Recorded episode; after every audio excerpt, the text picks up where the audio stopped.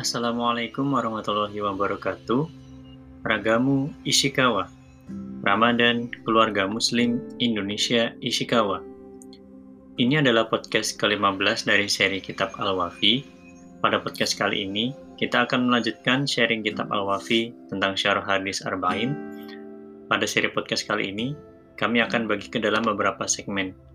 Yang pertama yaitu isi atau bunyi dari Hadis Arba'in yang kelima belas. Kemudian hubungan antara anggota masyarakat, membatasi diri untuk berkata yang baik, dan banyak bicara yang tidak bermanfaat, menyebabkan kehancuran, serta adab bicara. Kemudian segmen keempat kita akan lanjutkan tentang adab bertetangga. Segmen kelima kita akan membahas tentang adab bertamu.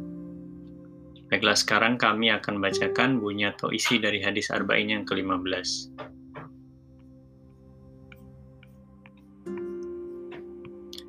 Abu Hurairah radhiyallahu an berkata, Rasulullah shallallahu alaihi wasallam bersabda, barang siapa beriman kepada Allah dan hari akhir, hendaklah ia berkata baik atau diam. Barang siapa yang beriman kepada Allah dan hari akhir, hendaklah ia menghormati tetangga. Barang siapa beriman kepada Allah dan hari akhir, hendaklah ia memuliakan tamu. Hadis riwayat Bukhari dan Muslim. Pada segmen berikutnya kita akan membahas tentang kandungan atau isi dari hadis.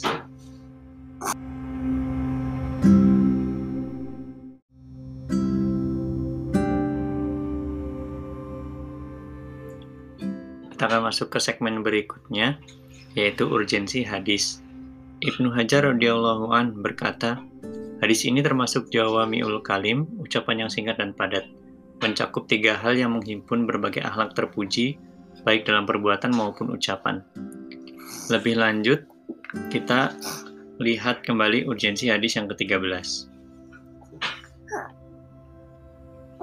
Kandungan hadis yang pertama, hubungan antara anggota masyarakat. Manusia hidup di dunia ini berbaur dengan manusia lain. Satu dengan lain, terjalin berbagai hubungan dan saling membutuhkan. Islam berusaha agar hubungan tersebut terjalin dengan baik dan benar. Ini akan terrealisasi ketika antara satu dengan lainnya saling menghormati dan komitmen terhadap adab pergaulan. Termasuk dalam adab tersebut adalah perkataan yang baik, menghormati tetangga, menjamu tamu dengan baik. Inilah perkara-perkara yang diajarkan oleh Rasulullah shallallahu alaihi wasallam dalam hadis kelima belas dalam hadis Arba'in. Membatasi diri untuk berkata yang baik adalah di antara tanda kesempurnaan iman seseorang. Dalam hadis ini, Rasulullah shallallahu alaihi wasallam mendorong kita untuk komitmen terhadap etika-etika yang baik dan perbuatan yang bermanfaat. Dorongan tersebut dilakukan dengan cara menjelaskan kepada kita bahwa di antara tanda kesempurnaan iman seseorang adalah membatasi diri berbicara yang bermanfaat baginya, baik yang berurusan dengan urusan dunia maupun akhirat, dan hal-hal yang membawa manfaat bagi manfa- masyarakatnya. Seorang Muslim tidak akan bicara seputar hal-hal yang bisa membuat rasa sakit dan mengarah pada kerusakan, karena hal tersebut akan mendapat kemarahan dan kebencian dari Allah Subhanahu wa Ta'ala. Imam Ahmad meriwayatkan dalam musnadnya dari Anas radhiyallahu an bahwa Nabi Shallallahu alaihi wasallam bersabda, tidak akan lurus keimanan seseorang sehingga hatinya lurus, dan tidak akan lurus hati seseorang sehingga lisannya lurus. Maksudnya menjaga dari berbagai ucapan yang tidak ada kebaikannya sama sekali. At-Tabrani meriwayatkan dari Anas radhiyallahu anhu bahwa Nabi Shallallahu alaihi wasallam bersabda, seorang hamba tidak akan mencapai hakikat iman sehingga ia menjaga lisannya.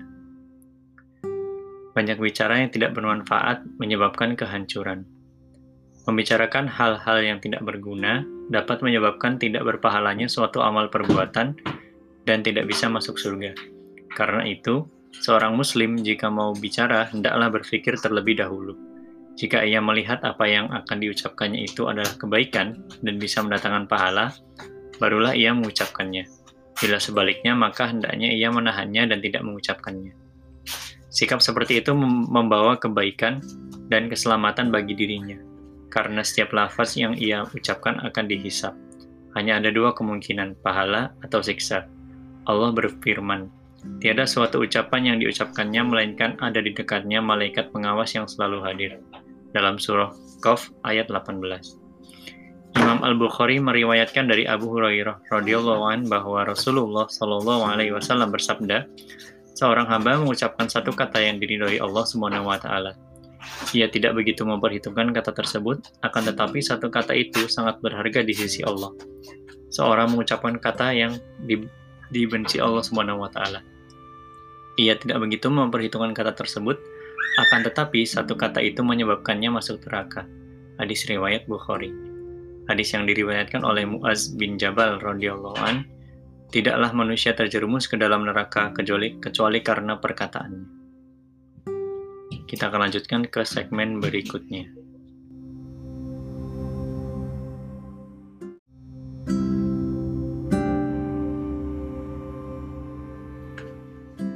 Pada segmen kali ini kita akan membahas tentang adab bicara dan adab bertamu.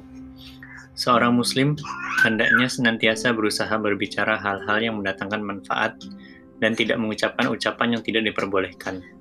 Dalam mensifati orang mukmin, Allah Subhanahu wa taala berfirman, dan orang-orang yang menjauhkan diri dari hal-hal yang tidak berguna.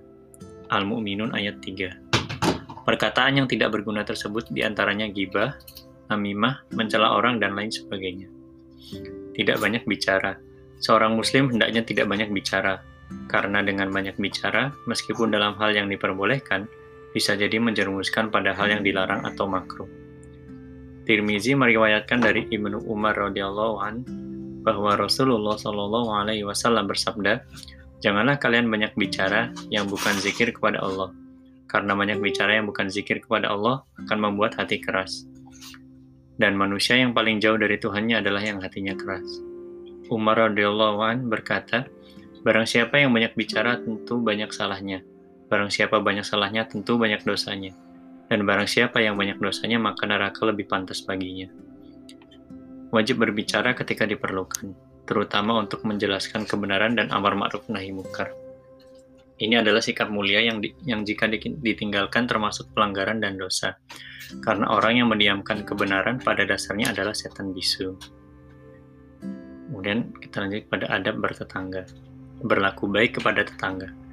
Di antara tanda kesempurnaan iman dan Islam adalah berlaku baik kepada tetangga dan tidak menyakitinya. Dalam firman-Nya, Allah Subhanahu wa taala telah mensejajarkan perintah berbuat baik kepada tetangga dengan perintah untuk beribadah hanya kepadanya. Dan beribadahlah kepada Allah dan janganlah menyekutukannya dengan sesuatu pun. Berbuat baiklah terhadap orang tua, kerabat dekat, anak yatim, orang-orang miskin, tetangga dekat dan tetangga jauh, serta teman sejawat. Dalam surah An-Nisa ayat tiga puluh enam. Berbuat baik terhadap tetangga merupakan keharusan. Bahkan, perhatian yang diberikan oleh Islam terhadap masalah ini tidak ditemui pada peradaban lain. Al-Bukhari meriwayatkan dari Aisyah radhiyallahu anha bahwa Rasulullah shallallahu alaihi wasallam bersabda, "Jibril terus mewasiatiku perihal tetangga, hingga aku menyangka bahwa tetangga akan menjadi ahli waris." Menyakiti tetangga merupakan penyakit iman yang dapat menyebabkan kehancuran. Islam melarang kita menyakiti tetangga dan mengkategorikannya sebagai dosa besar yang akan berbuah siksa yang pedih. Menyakiti tetangga juga menjadi penghalang untuk mencapai kesempurnaan iman. Bukhari dan Muslim meriwayatkan dari Ibnu Mas'ud radhiyallahu anhu bahwa ketika Rasulullah shallallahu alaihi wasallam ditanya tentang dosa yang paling besar, beliau menjawab, "Menjadikan Allah sekutu, padahal Dia menciptakanmu." Beliau ditanya lagi, "Kemudian apa?" Beliau menjawab, "Engkau membunuh anakmu karena engkau takut ia akan makan bersamamu." Beliau ditanya lagi, "Lalu apa?" Beliau menjawab, "Engkau berzina dengan istri tetanggamu, yakni merayu istri tetanggamu hingga ia bersedia melakukan zina denganmu." Bukhari meriwayatkan dari Abi Syarih radhiyallahu anhu bahwa Nabi sallallahu alaihi wasallam bersabda, "Demi Allah tidak sempurna imannya. Demi Allah tidak sempurna imannya. Demi Allah tidak sempurna imannya." Rasulullah sallallahu alaihi wasallam ditanya, "Siapakah yang tidak sempurna imannya ya Rasul?" Rasulullah shallallahu alaihi wasallam menjawab, "Seseorang yang tetangganya tidak merasa aman dari kejahatannya." Imam Ahmad dan Hakim meriwayatkan dari Abu Hurairah radhiyallahu anhu bahwa seseorang berkata kepada Rasulullah shallallahu alaihi wasallam, Ya Rasulullah, fulanah selalu dalam sholat malam dan puasa di siang hari. Akan tetapi, ia sering menjelat, mencela tetangganya. Rasulullah Shallallahu Alaihi Wasallam menjawab, ia tidak baik dan tempatnya adalah di neraka. Disebutkan kepada Nabi Shallallahu Alaihi Wasallam bahwa fulanah hanya melaksanakan sholat wajib, puasa Ramadan, dan bersodakoh secuil keju. Akan tetapi tidak pernah menyakiti tetangganya. Rasulullah Shallallahu Alaihi Wasallam bersabda, ia masuk surga. Cara berbuat baik kepada tetangga. Yang pertama, membantu kebutuhannya. Imam Ahmad meriwayatkan bahwa Umar radhiyallahu anhu berkata, "Jangan sampai seseorang mukmin kenyang sedang tetangganya kelaparan." Hakim meriwayatkan bahwa Rasulullah Shallallahu Alaihi Wasallam bersabda, "Tidaklah sempurna iman seseorang yang tidur dalam keadaan kenyang, sedangkan tetangganya kelaparan, padahal ia mengetahui." Imam Muslim meriwayatkan dari Abu Zar radhiyallahu anhu bahwa Rasulullah Shallallahu Alaihi Wasallam pernah berpesan kepadanya, jika kamu memasak makanan yang berkuah, maka banyakkanlah airnya, lalu berilah mereka bagian. Memberikan sesuatu yang bermanfaat, meskipun harus mengorbankan haknya. Bukhari dan Muslim meriwayatkan dari Abu Hurairah radhiyallahu anhu bahwa Rasulullah Shallallahu Alaihi Wasallam bersabda, jangan sampai kamu melarang tetanggamu memasang kayu pada dindingmu. Dan yang ketiga, memberi hadiah. Imam Bukhari meriwayatkan dari Aisyah radhiyallahu anha bahwa Rasulullah Shallallahu Alaihi Wasallam bersabda, janganlah merendahkan hadiah kepada tetangga meskipun hanya tulang yang sedikit sekali dagingnya. Hadis ini merupakan anjuran untuk memberikan hadiah kepada tetangga dalam keadaan apapun. Sekian segmen tentang adab berbicara dan adab bertetangga. Kita akan lanjutkan ke segmen berikutnya.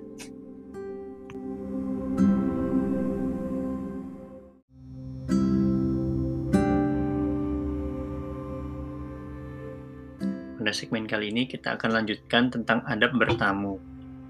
Pertama, untuk menghormati tamu. Menghormati tamu merupakan tanda kesempurnaan iman. Dalam hadis disebutkan bahwa barang siapa yang komitmen terhadap ajaran Islam dan mengikuti jejak-jejak orang mukmin, maka ia harus menghormati tamu. Sikap ini merupakan bukti rasa percaya dan ketawakalan seseorang kepada Allah. Karena itu, Rasulullah Shallallahu Alaihi Wasallam bersabda, barang siapa yang beriman kepada Allah dan hari akhir, hendaknya ia memuliakan tamu. Apakah jamuan terhadap tamu merupakan hak tamu atau bentuk kebaikan tuan rumah? Imam Ahmad dan Laif berpendapat bahwa menjamu tamu adalah wajib selama sehari semalam. Hal itu didasarkan pada hadis yang diriwayatkan oleh Ibnu Majah bahwa Rasulullah Shallallahu Alaihi Wasallam bersabda, menjamu tamu sehari semalam adalah kewajiban bagi setiap muslim. Bukhari dan Muslim meriwayatkan dari Uqbah bin Amir radhiyallahu anhu bahwa para sahabat radhiyallahu anhum berkata, "Wahai Rasulullah, sesungguhnya engkau mengutus kami, lalu kami singgah pada sekelompok kaum yang tidak menjamu kami. Bagaimana pendapatmu?" Rasulullah Shallallahu Alaihi Wasallam menjawab, "Jika kalian singgah pada suatu kaum dan mereka memberikan kepada kalian apa-apa yang seharusnya diberikan kepada tamu, maka terimalah. Jika mereka tidak melaksanakannya, maka ambillah hak kalian sebagai tamu yang seharusnya diberikan kepada mereka, yang seharusnya diberikan mereka." Juga berdasarkan hadis yang menjadi tema utama, maka hendaklah ia menghormati tamunya. Gaya bahasa hadis ini merupakan perintah, sedangkan perintah menunjukkan wajib. Adapun jumhur ulama, mereka berpendapat bahwa menjamu tamu adalah sunnah, termasuk akhlak mulia dan bukan wajib. Ini didasarkan oleh sabda Rasulullah Shallallahu Alaihi Wasallam, "Fal yukrim," maka hendaklah ia menghormati. Riwayat lain menyebutkan, "Fal yuhsin," berlaku baiklah. Kedua ungkapan ini menunjukkan wajib, karena ikram, memuliakan, dan ihsan, berlaku baik, termasuk albir, kebaikan, dan akhlak yang terpuji. Adab menerima tamu dan bertamu. Menghormati bisa dalam bentuk bersikap ramah, berbicara dengan baik, bersegera menyajikan jamuan, termasuk menjamu dengan makanan yang ada atau lebih baik dari yang dimakan keluarganya selama sehari semalam. Dua hari berikutnya dijamu dengan makanan yang dimakan keluarganya, dengan tidak memaksakan diri hingga membebani keluarganya. Imam Muslim meriwayatkan bahwa Rasulullah Shallallahu Alaihi Wasallam bersabda, jamuan bagi tamu selama tiga hari, sedangkan jamuan yang lebih baik dari makanan yang dimakan anggota keluarga adalah sehari semalam. Lebih dari itu dianggap sodako. Sedangkan sebagai tamu, hendaknya tidak memberikan dan tidak mengganggu orang yang dikunjungi. Termasuk memberatkan orang yang dikunjungi adalah menginap lebih dari tiga hari, atau menginap di rumah orang yang dikunjungi, dan dia tahu bahwa orang yang dikunjungi itu tidak memiliki sesuatu untuk menjamunya.